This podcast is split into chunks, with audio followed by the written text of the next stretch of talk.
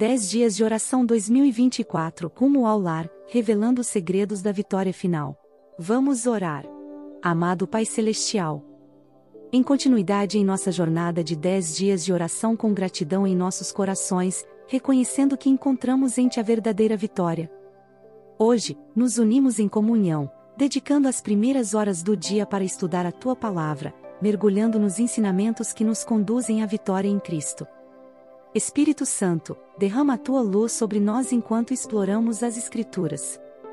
Guia nossos corações e mentes, revelando-nos as verdades que fortalecem nossa fé e nos capacitam a vencer em Cristo.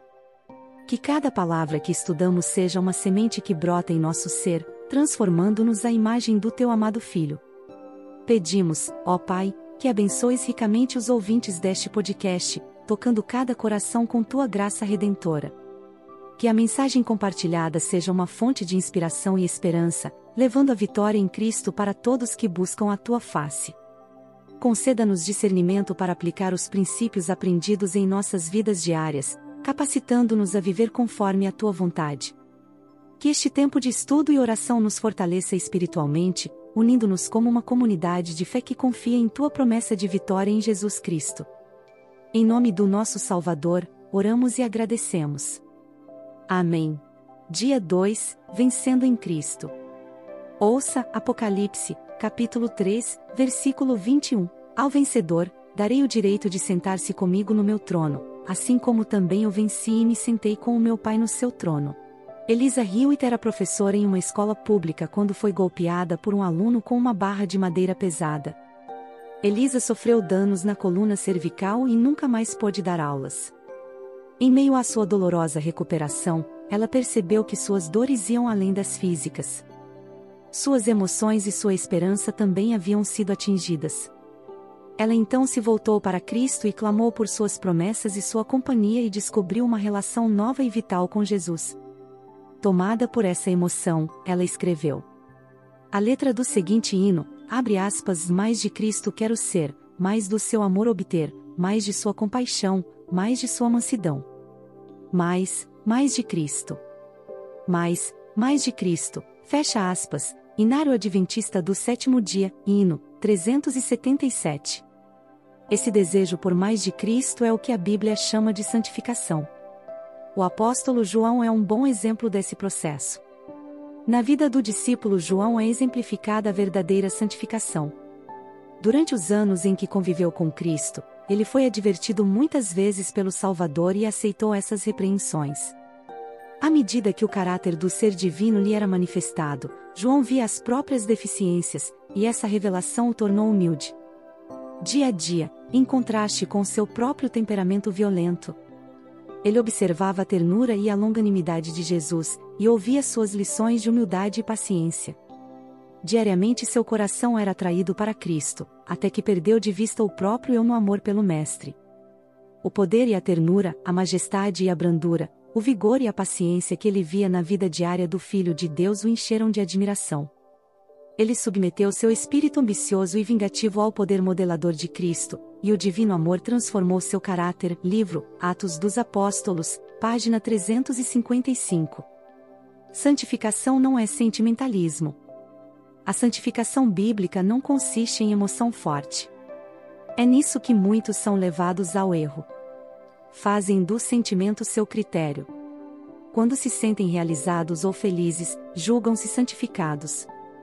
Sentimentos de felicidade ou ausência de alegria não são provas de que a pessoa esteja ou não santificada. Não existe algo como santificação instantânea. A verdadeira santificação é obra diária, contínua enquanto durar a vida. Aqueles que estão batalhando contra tentações diárias, vencendo as próprias tendências pecaminosas e buscando santidade do coração e da vida não fazem uma orgulhosa proclamação de santidade. Livro, Santificação, página sete. A necessidade de renúncia. Para que possamos receber auxílio de Cristo, devemos compreender nossa necessidade. Precisamos conhecer a nós mesmos verdadeiramente. Unicamente aquele que se reconhece como pecador poderá ser salvo por Cristo. Somente ao vermos nosso total desamparo e renunciarmos a toda confiança própria, poderemos nos apegar ao poder divino. Não é apenas no início da vida cristã que se deve fazer essa renúncia. Ela deve ser renovada a cada passo de avanço em direção ao céu. Todas as nossas boas obras são dependentes de um poder externo. Deve haver, portanto, um constante desejo do coração por Deus, uma contínua e fervorosa confissão de pecado e humilhação da alma perante Ele. Livro, A Ciência do Bom Viver, página duzentos e noventa e um. Um processo diário. Enquanto aqueles que confiam em si e se baseiam na perfeição de seu próprio caráter perdem o falso manto de justiça quando submetidos às tempestades da prova, os verdadeiramente justos, que de fato amam e temem a Deus, cobrem-se do manto da justiça de Cristo tanto na prosperidade quanto na adversidade. Renúncia própria, sacrifício pessoal, benevolência, bondade, amor, paciência, longanimidade e confiança cristã são os frutos diários produzidos por aqueles que estão verdadeiramente conectados com Deus. Seus atos podem não ser destacados perante o mundo, mas essas pessoas estão diariamente lutando contra o mundanismo e ganhando preciosas vitórias sobre a tentação e o mal. Livro, Santificação, página sete. Dependência de Deus? O verdadeiro seguidor de Cristo não fará arrogantes pretensões de santidade. É pela lei de Deus que o pecador se convence de seu erro. Ele vê sua própria pecaminosidade em contraste com a perfeita justiça imposta por ela, e isso o conduz à humildade e arrependimento. É reconciliado com Deus por meio do sangue de Cristo, e, continuando a andar com Ele, obterá mais clara compreensão da santidade do caráter de Deus e da natureza abrangente de seus requisitos.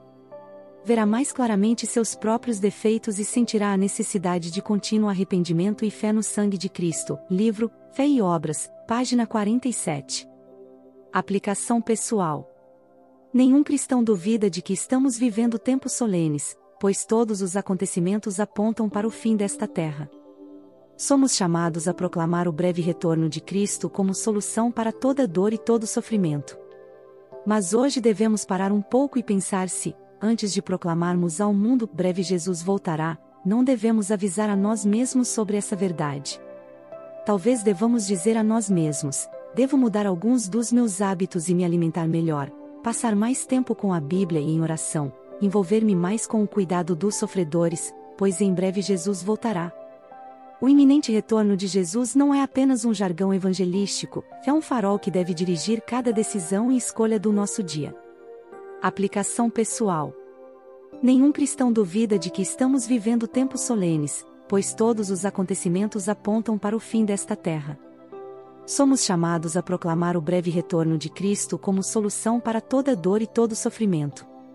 Mas hoje devemos parar um pouco e pensar se, antes de proclamarmos ao mundo, breve Jesus voltará, não devemos avisar a nós mesmos sobre essa verdade. Talvez devamos dizer a nós mesmos, devo mudar alguns dos meus hábitos e me alimentar melhor, passar mais tempo com a Bíblia e em oração, envolver-me mais com o cuidado dos sofredores, pois em breve Jesus voltará. O iminente retorno de Jesus não é apenas um jargão evangelístico, é um farol que deve dirigir cada decisão e escolha do nosso dia. Junte-se a nós nos dez dias de oração, vencendo no juízo investigativo. Esse é o próximo tema. Reserve as primeiras horas para um estudo profundo da Palavra de Deus. Este é o momento de fortalecer nossa comunhão e renovar nossa fé. Não perca essa oportunidade de crescimento espiritual e conexão com Deus. Vamos vencer em Cristo juntos. Que a paz do Senhor esteja convosco. Amém.